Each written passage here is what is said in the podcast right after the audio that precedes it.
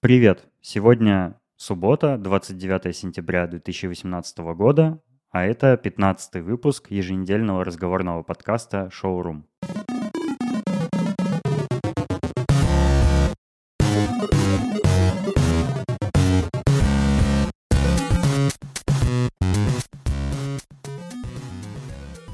Сегодня у меня в гостях снова Валера Яшков, мой друг, музыкант. А, вы могли уже слышать его в другом выпуске, номер 4. Валера, привет. Как у тебя дела? Привет, Денисон. У меня все отлично. Я очень ждал этого момента, когда мы снова сможем с тобой поболтать. Но, к сожалению, он долго приближался, потому что я приболел. Но вот сейчас мне уже получше, и я очень рад тебя слышать. Я тоже тебя рад слышать. Я очень удивился, когда услышал, как, на какую тему ты предложил мне поговорить. Расскажи, почему ты эту тему выбрал? Ну, если честно, я не очень знаю, почему, но в последнее время меня как-то одолела эта тема. Я, может, это ситуация в стране или что-то такое, но как-то, ну, гнетет обстановка в последнее время. Я понимаю, что вот мы живем, там что-то стараемся, надрываемся, а вот этот наш период жизни, он такой короткий и бессмысленный. И, ну, все вот эти старания, они все равно коту под хвост. Вот, и поэтому я как-то очень сильно стал задумываться о смерти и вот это, о бессмысленности жизни. Да, сегодня у нас выпуск о смерти и депрессии. На самом деле мне эта тема тоже близка в какой-то степени, потому что ну, как ты знаешь, и как знают очень немногие люди, у меня был опыт в смерти, скажем так. Я однажды чуть не умер. Я не хотел бы об этом подробно рассказывать в подкасте, потому что мне не хочется об этом рассказывать всем подряд. Об этом знают только мои избранные друзья, моя сестра и немногие люди, в общем. Да, однажды просто случилось так, что меня реанимировали. Я в этот момент был в Москве один, э, без родителей, да и без друзей. То есть я там был в этой ситуации совсем один. Вот, но все благополучно обошлось, и я жив. И у меня в моем календаре сейчас есть э, дата, повторяющаяся ежегодно. Это мой второй день рождения. О. Скажи, ты был когда-нибудь близок к смерти, и была ли вероятность когда-то, что ты умрешь? Ну, ты это должен знать. У меня Я тоже знаю, есть но такой ты расскажи. Опыт. Моя бурная молодость э, повлекла за собой случай, когда я тоже был в реанимации, получил э, разрыв печени, катаясь на скейтборде. Вот, у меня было внутреннее кровотечение, тоже ничего хорошего не было, но тоже меня спасли. Сейчас уже прошло много лет, 12.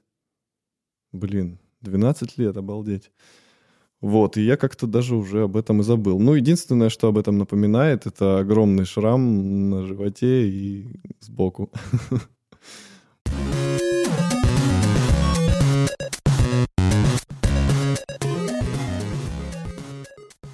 Слушай, я недавно послушал подкаст, в котором узнал о таком явлении, как э, кафе смерти, Death Cafe.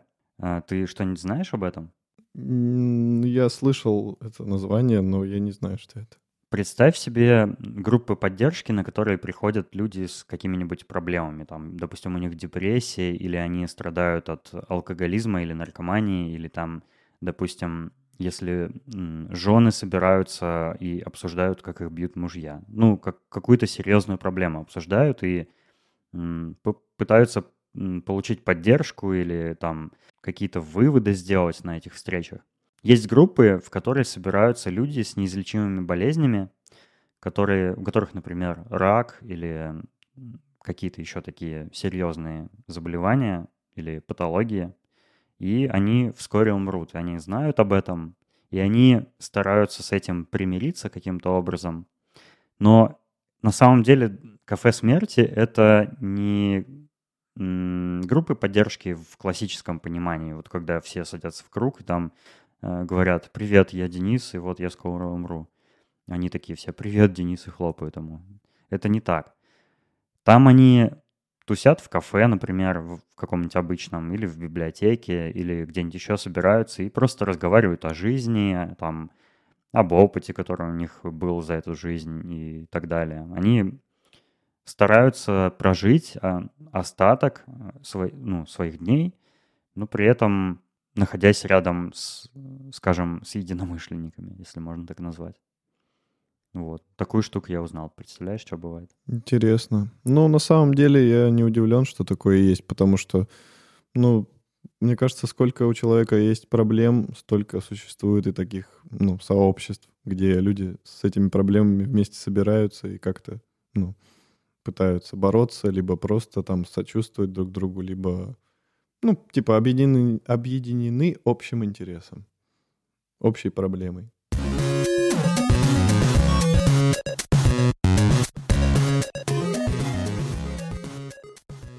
Я знаю, что кроме этого случая, когда ты был в больнице с разрывом печени, у тебя еще были ситуации, когда ты был на волосок от смерти. Да? Ну, например, в Черногории. Когда А. паническая атака была, или там еще, может, какие-то. Паническая атака. Ну, я не знаю, смогло ли бы со мной что-то случиться плохое.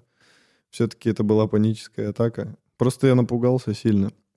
И это могло повлечь что-то за собой, но не повлекло. Так что я до конца не знаю, ну, стоило ли бояться смерти в этот момент. Но, кстати, ты правильно вспомнил про этот случай. Ведь именно после этого у меня начался очень долгий период э, страха смерти, вот именно. То есть, возможно, вот то, что сейчас я уже думаю о смерти, то, что это неизбежно, и мы все умрем, и как бы, ну, не надо особо по этому поводу там париться, там стараться, все равно все бессмысленно. То есть это как бы логическое заключение того периода, когда я боялся смерти после этого случая. А он был очень долгий, то есть вот мы в начале лета где-то мы вернулись из Черногории, и где-то до Нового года меня не отпускало вот это состояние страха, что в любой момент э, я могу умереть от чего-либо. И я постоянно нагнетал это все. У меня случались вот эти панические атаки, молотилось сердце, трясло, я там надумывал себе какие-то проблемы, мне казалось, что у меня вот там болит, вот тут болит, там, что у меня что-то с сердцем не так.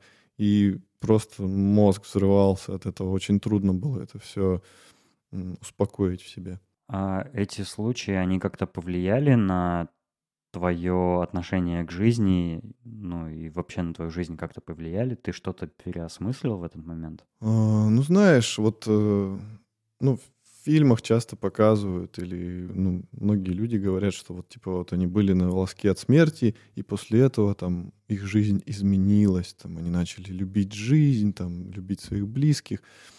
Ну, такого прям, скажем, у меня не произошло. Это были какие-то мимолетные такие моменты, когда я думал, да, там все, я все поменяю, ведь жизнь такая короткая, там все, я буду любить всех, я буду там щедрый, я буду осыпать золотом всех.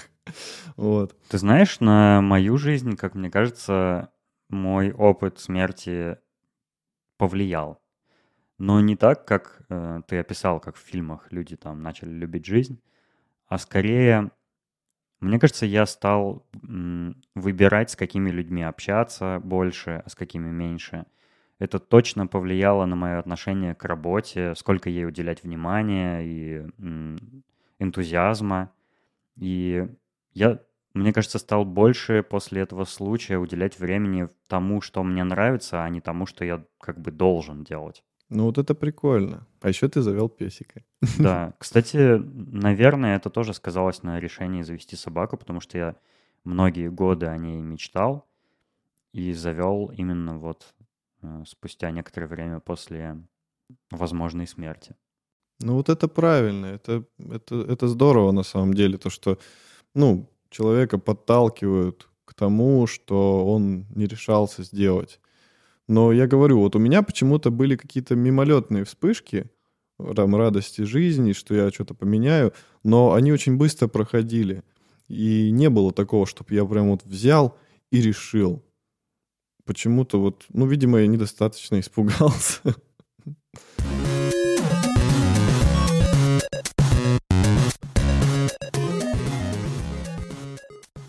Что касается вот этих всех мыслей о смерти, они меня привели к такой теории. На самом деле у меня очень-очень много теорий про смерть, то есть что будет потом или что было до. И как бы, ну, мне интересно обо всем этом размышлять. Вот. Но последняя моя теория э, заключается в том, что вот все вот эти... Я знаю, что, скорее всего, это ерунда, но мне интересно просто поразмышлять на эту тему. Э, все вот эти эффекты дежавю, которые у нас происходят в жизни, мне кажется, что они связаны с тем, что наши родители э, как бы складывают частички своих душ э, в ребенка, который рождается. Ну, да, звучит как бы так э, глупо, но... Ты имеешь в виду, что какие-то воспоминания могут откладываться в генах, например? Или да, да, типа да. Того? То есть э, они как бы что-то свое, они в, в плод вкладывают. Вот, и в ребенке э, остаются вот эти воспоминания родителей. И когда ребенок начинает свой жизненный путь, э, к нему приходят какие-то от родителей вот эти всполохи воспоминаний. И он в этот момент чувствует дежавю. То есть, возможно, его отец поступил э, в какой-то ситуации схоже, и он это почувствовал. Возможно, мама. Вот. И по ходу жизни он это все замечает, и если он, допустим, поступил идентично, как поступил его родитель, то там достигается максимальный эффект дежавю, и он такой, о, господи, это уже было. Ну, как мы все вот это чувствовали. И мне кажется, что если э, ребенок не заведет детей и умрет, то он ни в кого не заложит это. А какая польза от того, что он умрет и завершит вот эту последовательность воспоминаний, которая передается из поколения в поколение? А вот, вот, это как бы вторая половина моей теории. То, что человек не может окончательно умереть, пока он э, создает потомство. Он передает свою душу. То есть, допустим, родитель умер, душу передал ребенку. Она в ребенке. Ребенок завел ребенка. Мне напоминает это формат шоу э, Шизополис. У них такой подкаст был, в котором они говорили на какие-нибудь серьезные темы, но, но такую ахинею, типа... Э, какой, они, знаешь, они намеренно придумывали какие, какой, какой-то бред, типа там в каждом человеке растет э, растение, и кто-то помидор, кто-то огурец, кто-то ананас, и вот мы должны себя как бы поливать знаниями. Ну, знаешь, что-нибудь такое, вот ага. какую-нибудь такую дичь несут, но при этом на, на серьезных щах. Это что-то похожее получается. Да, ребенок не завел ребенка, умер, и да, ребенок не завел ребенка, и получается, он не может дальше передавать вот этот э, все частички душ, которые были в него вложены до этого. И вот это как бы Короче, все накопленные души в этом ребенке, они наконец-то могут обрести покой. То есть им некуда помещаться. Знаешь, что мне это напоминает? Э, сериал «Горец». Помнишь, там э, мужик такой ходил, убивал других и забирал их души? Да-да-да. Ну, вообще, это, конечно, может показаться смешной темой, потому что это какая-то метафизика, что-то такое очень ненаучное, но интересно же на эту тему рассуждать. Да. Я не, не верю там ни во что, я вообще атеист, и мне всякие потусторонние вещи и всякая метафизика очень не близка, но тем не менее я иногда и сам рассуждаю на такие темы. Ну, я тоже атеист и тоже не верю в это, но вся эта тема мне не близка, но я люблю порассуждать на эту тему. А почему ты К чему ты пришел, когда у тебя возникла такая идея? Ты хотел бы оборвать э, вот эту цепь э, в своей жизни или что? Пока я не знаю, планирую ли я оборвать ее. А, но мне просто интересно, мне всегда было интересно, что за дежавю, почему такой, такой всплеск эмоций происходит, когда ты чувствуешь, что вот это уже было. И мне, мне хотелось бы это объяснить. То есть либо у меня есть еще теория, что человек проживает одну и ту же жизнь очень-очень-очень много раз до тех пор, пока он ее не проживет так, как он ее должен прожить. И типа только тогда там он достигнет какой-то, не знаю, нирваны или чего-нибудь такого. Попадет в Вальгалу. Да, да. На самом деле это называется, по-моему, термином детерминизм, когда человек думает, что его жизнь заранее предопределена, и все события в его жизни должны случиться, ну, тем или иным образом, и если он там как-то мешает этим событиям, значит, что-то нехорошее случится. Ну да. А у меня, я выгуливаю, знаешь, э, в каждом подкасте, мне кажется, я разговариваю про свою собаку, но что поделать. Это замечательно. Я гуляю с собакой на разных собачьих площадках, и на одной из них есть девушка, которая считает, что человек перерождается эм, в чем-нибудь после смерти. И когда у, там, у семьи, в семье рождается ребенок, то это какая-то душа, которая раньше в чем-то другом жила. Вот, это, конечно, ну, у меня вызывает нервные смешки, но кажется, что это вот как-то перекликается с теорией, о которой ты рассказывал. Ну да. Ну там так или иначе они все как-нибудь друг с дружкой будут перекликаться, потому что, ну, человек все-таки не сильно умное существо, и как бы количество теорий, которые он может сгенерировать у себя в голове по поводу жизни и смерти, оно, ну, ограниченное. Это только Оно под наркотиками. И, наверное, они появляются под впечатлением каких-то подобных, схожих теорий, которые он где-то узнал, слышал, э, прочитал или в фильме увидел. Ну да, но вот, кстати, все теории, которые я как бы придумал... Они я... уникальные. Они уникальные, да, потому что я, ну, ничего такого не слушал, не читал. Так что я сам к ним пришел. Может, они и были, но пришел я к ним сам. Ты молодец. О, да.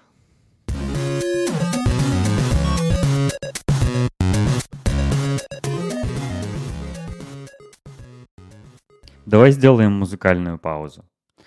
Давай. А, ты музыкант, ты играешь на многих музыкальных инструментах, пишешь музыку, а, поешь, а, пишешь слова, ну и, в общем, занимаешься композицией и исполнением э, песен.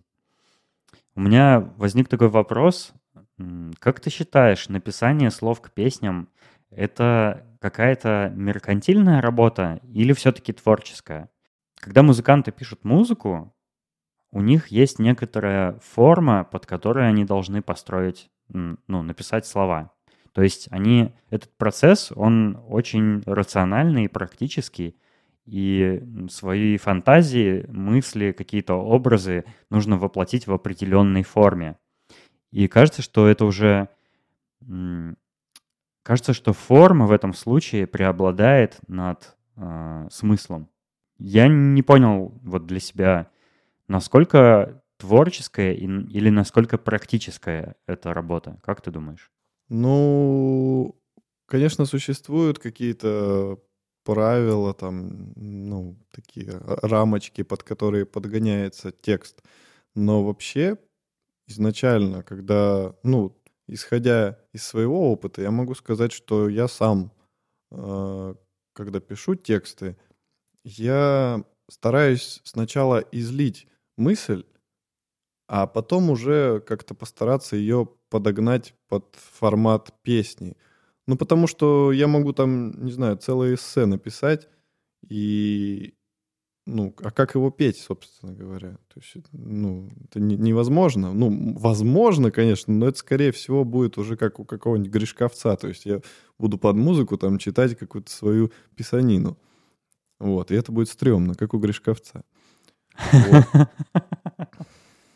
А, поэтому я сначала придумываю идею, потом, потом записываю основные тезисы какие-то, и начинаю уже делать из этого какое-то подобие песни. И тут же, э, получается, нужно сделать как бы сюжет, это будут куплеты, а, потом припев, это какая-то главная мысль песни, которая будет повторяться, и она будет такая броская, запоминающаяся и вклинивающаяся прямо вот в мозг человека, чтобы он ну, проникся самой песней. Вот, а куплеты, ну, они там уже там, рассказывают какую-то историю. Там уже можно и шесть куплетов сделать, как у Led Zeppelin. Вот. Главное, чтобы это все гармонично вместе было. А как вообще написать песню? Как придумать ее и превратить в слова с рифмой, с размером, э, с ритмом? Как происходит у тебя этот процесс? По-разному. Каждый раз бывает. Иногда я пишу музыку сначала, а потом уже начинаю как бы по настроению музыки придумывать текст. А иногда, наоборот, сначала появляется текст. Ну, в основном это какие-то эмоции, либо впечатления от каких-то жизненных ситуаций, ситуаций. То есть я вдохновляюсь и начинаю писать какую-то идею. И я забыл, что ты спросил. А эта идея сама приходит к тебе в голову, или ты сидишь и придумываешь ее? Обычно сама. А что делать, если не приходит сама? Ничего не делать. Потому что если ты будешь это все с себя выдавливать, то ну, навряд ли что-то прикольное получится. Возможно, в этом проблема плохих песен. Да. Ну вот представь, да, допустим, студия какая-нибудь Максима Фадеева, ну какого-нибудь имбецила вот этого, который там песни для группы «Серебро» пишет. Uh, у него бизнес-план, то есть у него есть группа, вот эти его девочки, которые ему там что-то делают, а он их вроде как звездами выставляет. Вот, а потом с ним в сауны ходит. Ну, это называется он... продюсерский проект, когда на самом деле не, не музыка, не находят музыканта талантливого, а создают просто с нуля какого-то артиста. И даже у этого человека, который в роли артиста выступает, может не быть таланта. Просто создают такой коммерческий продукт, с помощью которого зарабатывают деньги. К сожалению, сейчас э, русская эстрада, ну, где-то 80% так, так и есть. То есть там 80, все ради это, Мне кажется, ты, мне кажется, 80% это ты очень оптимистично сказал. Мне кажется, еще гораздо больше. Да и не только эстрада, и поп-музыка, и рэп-музыка, и Э, рок-музыка и все что угодно, мне кажется. Ну, сейчас, э, да. сейчас много музыкальных коллективов, скажем, они, ну, созданные продюсерами именно, а не талантливыми музыкантами. К сожалению, это так. Сейчас все делается ради денег. Никому не нужно что-то там крутое, никому не нужна богатая музыка по звучанию – Всем нужен какой-нибудь вот тупой мотивчик, который засядет в голову. А, обязательно обнаженные женщины в клипе. И какой-нибудь там вокал с автотюном. И все, уже людям как бы хватает. Они, вот я считаю, что сейчас поколение деградантов э, растет, которые в музыке не ищут ничего, ну, чтобы затра- затрагивало струны души. Сейчас слушают всякую хрень. А, ну и вернемся к Максу, извини, я, Максим, прости, я отошел от темы. Короче, у него бизнес-план. То есть он должен в месяц э, выпустить там две песни у этой группы «Серебро». То есть это не альбом даже, это какие-то синглы. Ты прямо панчи выдаешь какие-то. Максим Фадеев, группа «Серебро». Э, всех просто облил говнищем. Короче, ну, да, да, продолжай. У него задача в месяц там две песни. Он садится, этот жирный ублюдок, и начинает... Представляешь, мой, мой подкаст выходит в iTunes, а еще в iTunes выходит Максим Фадеев. Я надеюсь, мы однажды в один чарт попадем, чтобы прям вот я выше него на один шаг был. Короче, у него задача написать две песни. Он садится и, и выдавливает из себя какую-нибудь чушь. Ну, короче, он придумывает какой-нибудь там текст, типа чика-лока, чика-лока, там тут тут тут И он пишет, сидит, чика-лока, так, четыре раза спеть, это будет припев. Так, теперь, теперь куплет там, типа, я увидела тебя, тут тут тут там, ты увидела меня, тут тут тут И все. Дальше приходит какой-нибудь человек там, и Макс ему говорит, типа, сделай такой мотивчик, чтобы там было ту-ту, вот ту, ту, вот ту. И все, и он это все объединяет, эти дурочки выходят и поют.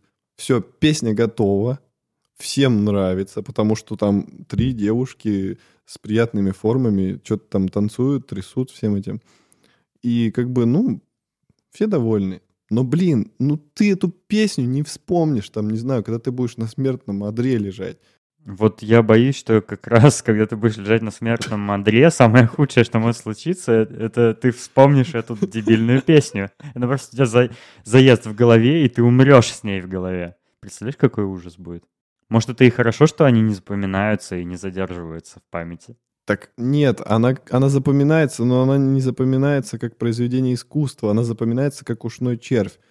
То есть, допустим, я вот мечтаю, что когда я буду умирать, или, допустим, на моих похоронах, там, я хочу, чтобы включили песню Queen Who Wants to Live Forever. То есть это шикарная песня, и, блин, ну вот это идеально, по-моему, под эту песню там уходить. Ой, я ж что-то прям растрогался. Ну, короче, это классная песня. Кто захочет уходить под Чика Лока? Видимо... Нет, я думаю, что даже он не захочет под это когда он в своем жиру захлебнется, вот он будет умирать, задыхаться там в складках своих, он будет вспоминать какую-нибудь хорошую песню, там, не знаю, Шуры там какой-нибудь, ты не верь слезам, все вернется после долгих ночей. Это классная песня, кстати. Классная, так ее, по-моему, Фадеев и написал. Но как низко он пал, то есть какой сейчас уровень, что, что он пишет, чушь, чушь. Что-то мы на Макса напали. Ладно, Максон, извини.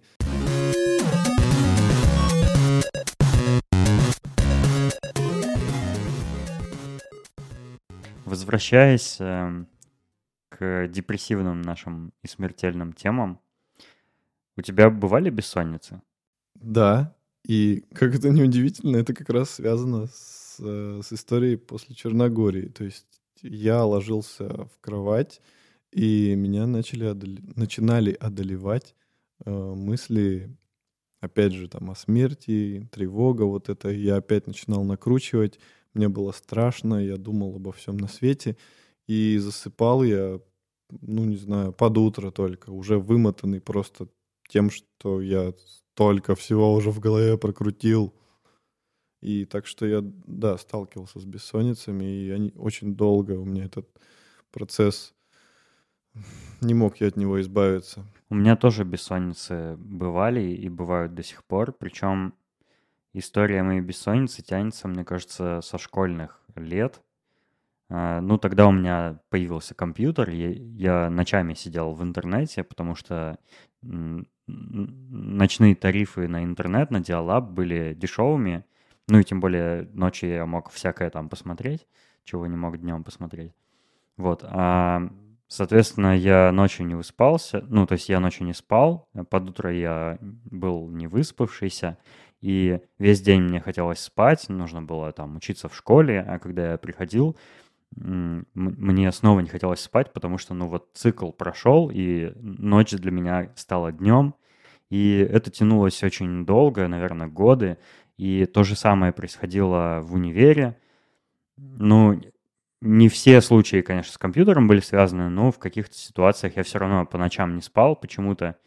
Вот, и ты знаешь, это происходит и до сих пор, хотя я даже ночью практически не провожу времени там за компом или за телеком. Я эм, хочу поспать, я ложусь, я понимаю, что мне нужно выспаться перед э, завтрашним рабочим днем, например, Но я лежу в кровати, и я совершенно не могу уснуть. Я не знаю, что делать. Я ворочаюсь и могу там проворочиться до 4 до 5 утра, когда мне уже начинает хотеться спать, но скоро уже нужно вставать, выгуливать собаку, собираться на работу и так далее. Я весь день чувствую себя разбитым. И мне кажется, что бессонница — это очень страшная штука, несмотря на такую, знаешь, ну, обиходность ее. Типа, ну, подумаешь, там, не поспал какой-то период, ну, там, выспался днем и все такое. Но бессонница накапливает усталость в организме, и ты вот ее тянешь и тянешь и тянешь эту усталость за собой день за днем, и от нее истощается организм. И мне кажется, что в периоды, когда у меня бессонница, я начинаю сильно худеть, потому что у меня м, пропадает аппетит, у меня портится настроение и всякое такое прочее. Не знаю, зачем я это рассказал. Ну, когда меня мучает бессонница, я включаю твой подкаст, и где-то минут через 20 я засыпаю. Ну, не потому, что ты скучный. Потому что а... у меня бархатистый приятный голос, да? Да, именно так, именно так. Прям мне очень нравится. Я включаю и как-то так, знаешь, успокаиваюсь, успокаиваюсь. Ну, мне кажется, что ты рядом, и это хорошо. Это звучит очень романтично и приятно. Ну да.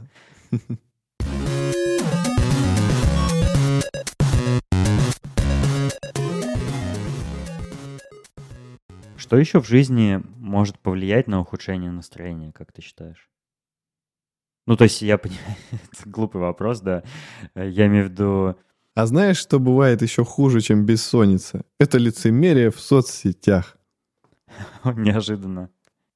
Да, последнее время, время меня это очень бесит, потому что у нас все сконцентрировалось вокруг Инстаграма. Никто уже не пользуется Фейсбуком, никто не пользуется Контактом, ничем другим не пользуется, все пользуются Инстаграмом. Ты уже это много раз говорил в своих подкастах. Я с тобой полностью согласен.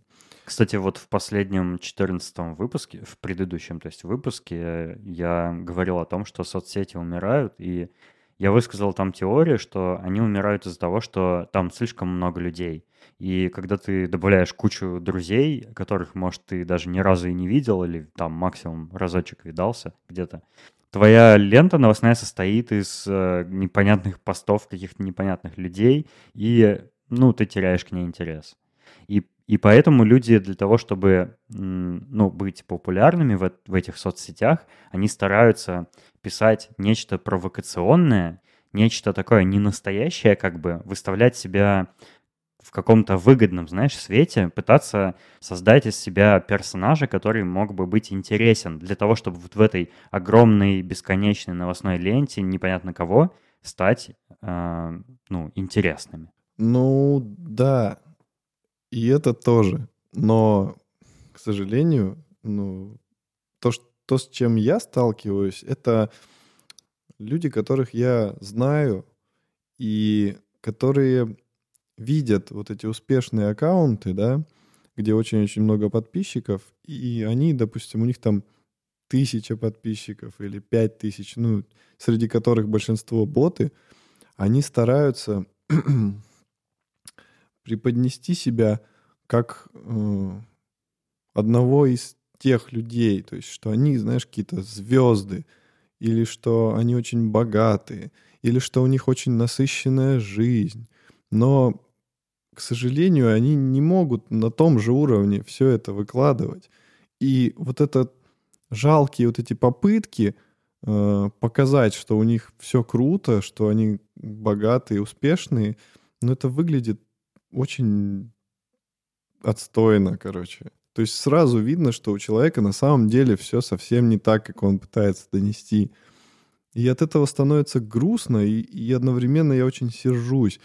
И самое стрёмное, что сейчас, э, допустим, ну, и для парней, и для девушек э, прям цель в жизни — это чтобы в Инстаграме они выглядели круто. То есть раньше девушка что хотела, да, там, допустим, Э, устроиться на хорошую работу, или там родить много детей, или встретить идеального мужчину, или там, не знаю, добиться чего-то в профессии, или стать э, знаменитостью, там, не знаю, актрисой, певицей.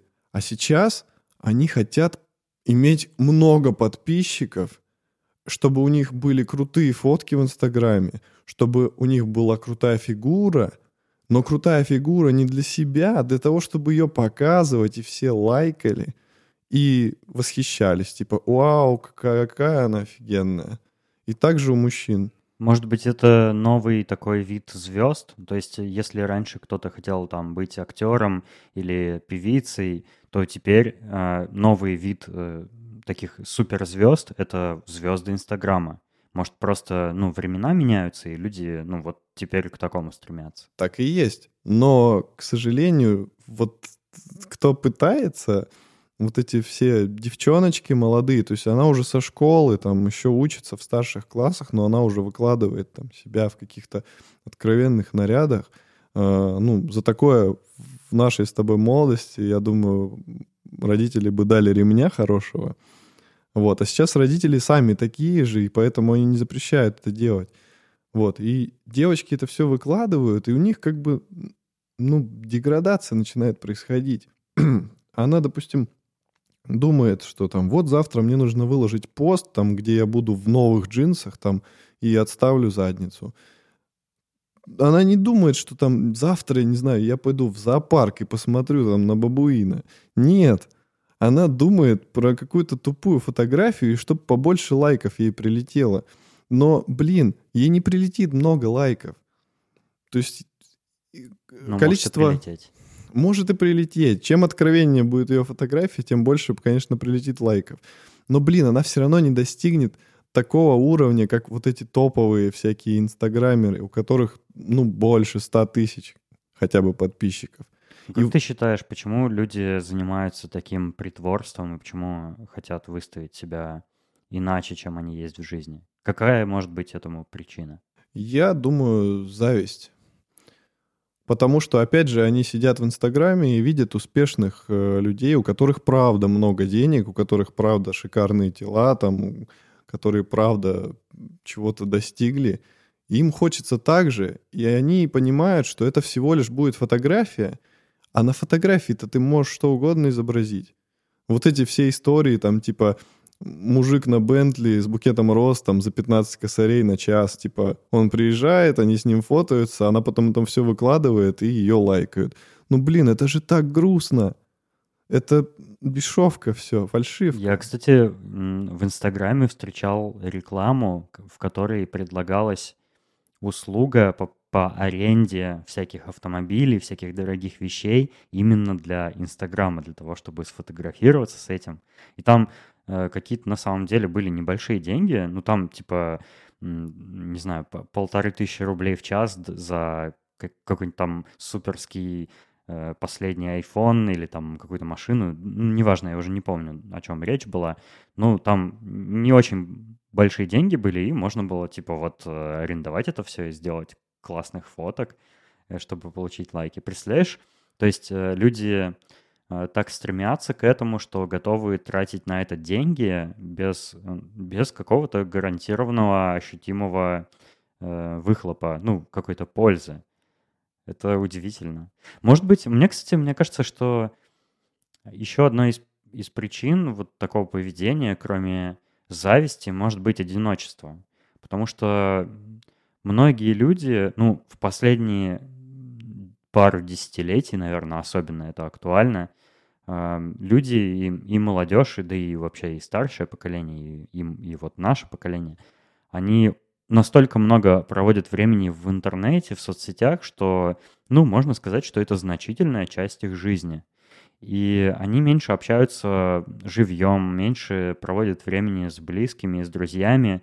И может быть, э, не, неосознанно они стараются компенсировать вот это одиночество с помощью общения и с помощью достижения популярности в соцсетях. Как ты считаешь? Ну, мне скорее кажется, что они просто хотят выпендриться.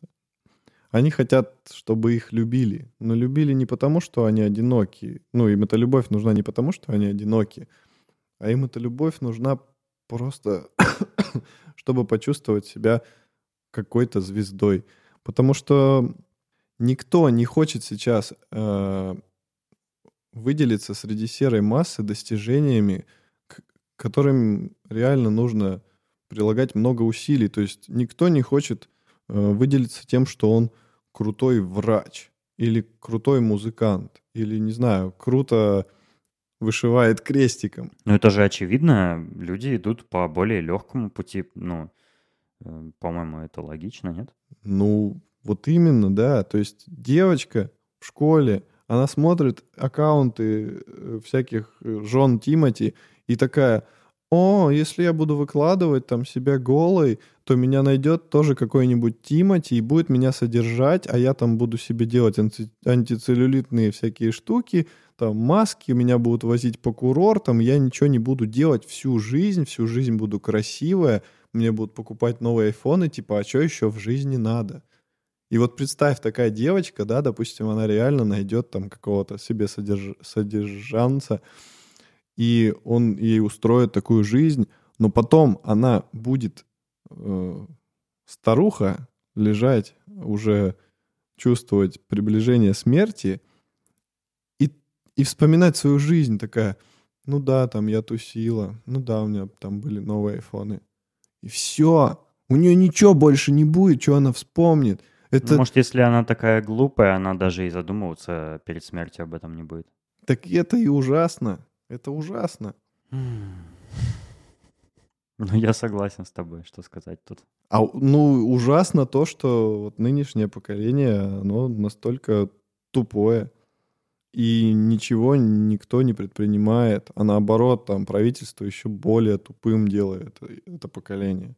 Оно ну, способствует этому. Слушай, ну это ужасно. Я против притворства. Мне тоже это не нравится. И, возможно, я сам когда-то этим грешу периодически, но я стараюсь не делать этого. По крайней мере, я специально ничего такого не делаю и не советую никому. Это ужасно. Ну, то есть ты не выкладываешь ягодицы в интернет? Я думал, ты скажешь, а знаешь, что еще ужаснее?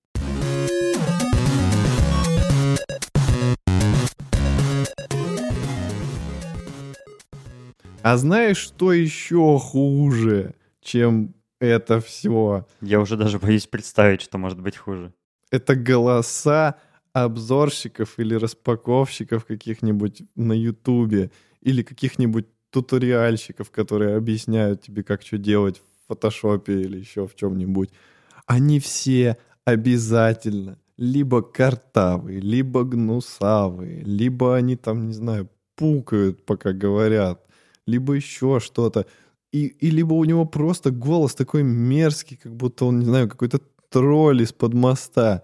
И ты включаешь это обучение, он вроде как бы, ну, полезные вещи говорит, но ты не можешь это слушать из-за его голоса. Он просто отвратительный, тебе хочется вырвать себе уши. Я не знаю, может, я один такой, но это омерзительно. Почему? Ну, ты знаешь, что у тебя мерзкий голос, ну, сделай с этим что-то, я не знаю, не говори, молчи всю жизнь. Ну, уж точно не записывай эти ютуберские ролики. Это был очень неожиданный поток ненависти. У тебя как-то прям наболела, я смотрю, эта тема. Очень наболела, потому что я очень часто смотрю э, ролики там какие-то обучающие и по лоджику или что-нибудь там, по, ну, по музыкальной теме, иногда по фотошопу, по каким-нибудь программам. И вот это касается и, ну, и русских, и не русских. У, вот у каждого типа есть такие представители. Слушай, ну их же очень много, надо, надо просто найти тех, кто хорошо, с хорошей дикцией, с, с приятным голосом, и их смотреть вместо там каких-нибудь э, неумех. Ну, кстати, я слышал такое, такую версию, что ну, то есть не версию, а это вообще подход к работе, скажем так, что да неважно, какой у тебя голос, неважно, какой у тебя там микрофон или какая видеокамера, если тебе есть что толкового сообщить, если твоя информация, которую ты пытаешься донести там через YouTube или через подкаст или через посты ВКонтакте там или где угодно еще, то это стоит того, донеси, так что, ну, потому что людям, ну, форма в данном контексте менее важна, чем содержание. Типа, если содержание ценное, то его стоит донести любой ценой, типа, потому что оно несет какую-то пользу. Ну, видимо, я какой-то расист. Потому что я не могу, не могу. Ну вот я, ну, не могу я это слушать, мне плохо. Пускай он мне поможет этим роликом, но, но, блин, я не знаю, у меня уши вянут. Я не знаю почему, меня очень это раздражает. Слушай, ну у меня тоже проблемы всякие с дикцией, и я иногда что-нибудь неграмотно при- говорю, просто с точки зрения языка, и могу неправильно произнести слова, и могу сковеркать какие-то звуки, и я картавлю вообще. Так что, ну, разве это имеет значение какое-то? Дэн, ну не сравнивай. Я то, что ты картавишь, узнал буквально несколько месяцев назад, когда ты мне про логопеда сказал. Потому что я всю жизнь тебя знаю, я никогда этого не замечал. Вот серьезно. Но на этих роликах они это так явно делают. А, ну, просто как будто, знаешь, он специально. Господи, заткнись. О, боже мой. Слушай, ну я советую тебе не агриться так по поводу каких-то там э, чуваков с Ютуба и чувих. И все, это весь мой совет. Спасибо. Я, я просто последнее время не смотрю их.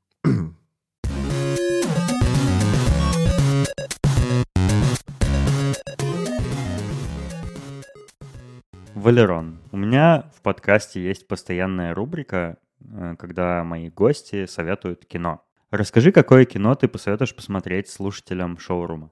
Э, я хочу порекомендовать кино режиссера Мишеля Гандри. Называется «Наука сна». О чем этот фильм? Я не буду сильно много рассказывать, потому что фильм специфический, такой странноватый. Вот. И особо сюжет э, рассказывать смысла нет, его лучше просто посмотреть, и там уже, ну, некоторые люди, мне кажется, просто сразу выключат, а некоторых зацепит, как меня. Но на самом деле я его посмотрел, когда пришел пьянющий часов в 12 ночи, и меня он очень впечатлил. Настолько впечатлил, что я первый раз в жизни зашел на Озон, по-моему, и заказал DVD-шку себе. Вот. То есть я прям очень... Видимо, это было много лет назад. Да, да, это был 2007 год или 2008. Слушай, ну а почему э, стоит смотреть этот фильм? Расскажи, чем именно он примечательный. Он примечателен своей необычностью и техникой По- съемки. Можно как-то по- поконкретнее? Он необычный. А чем он необычный? Ну, он особенный. Там очень интересная техника съемки, то есть э, они используют какую-нибудь фольгу или вату в этом фильме, то есть как-то ее компонуют э, с самим фильмом. Э, И это необычно, то есть там не какие-то компьютерные технологии, а такое вот баловство режиссерское. Но сам Нифига фильм- себе, я даже не могу представить как, себе, как это выглядит. Я, кстати, не успел посмотреть на этот раз фильм до, до рекомендации. Вот, поэтому сейчас буду смотреть в конце. Давай, давай.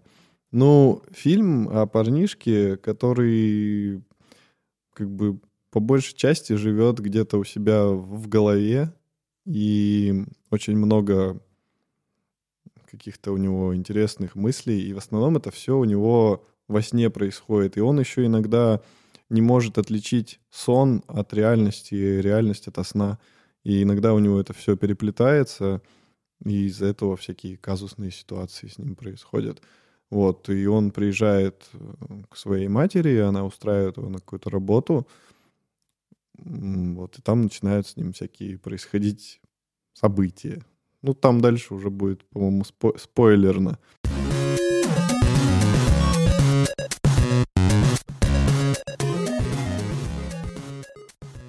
Валер, спасибо, что заскочил в гости в мой подкаст. Мне приятно было с тобой поговорить даже на такую странную тему про смерть, депрессию, ненависть. Э, Ну, нам, я думаю, всем иногда полезно поговорить на такие темы, чтобы выплеснуть какое-то, знаешь, накопившееся раздражение. И я думаю, даже интересно послушать о таком. Да, я тоже так думаю. Мы поговорили, и мне как-то полегче стало. Потому что, ну, не со всеми людьми можно таким поделиться. Многие начинают как-то очень бурно реагировать, и типа, да как ты можешь такое говорить, и все такое. Ну, я как-то ровно к этому отношусь и знаю, что ты тоже ровно относишься, поэтому у нас все Ну вот гладко. посмотрим, насколько ровно отнесутся к этому слушатели шоурума. Ладно, спасибо тебе. Тебе спасибо. Спасибо, что послушали. Подписывайтесь на шоурум в Apple Podcasts или в любых приложениях для прослушивания подкастов. Присылайте, что вы думаете на темы, о которых мы говорили в этом выпуске. Задавайте вопросы. На них я могу даже ответить в подкасте. До следующего выпуска. Пока. Пока.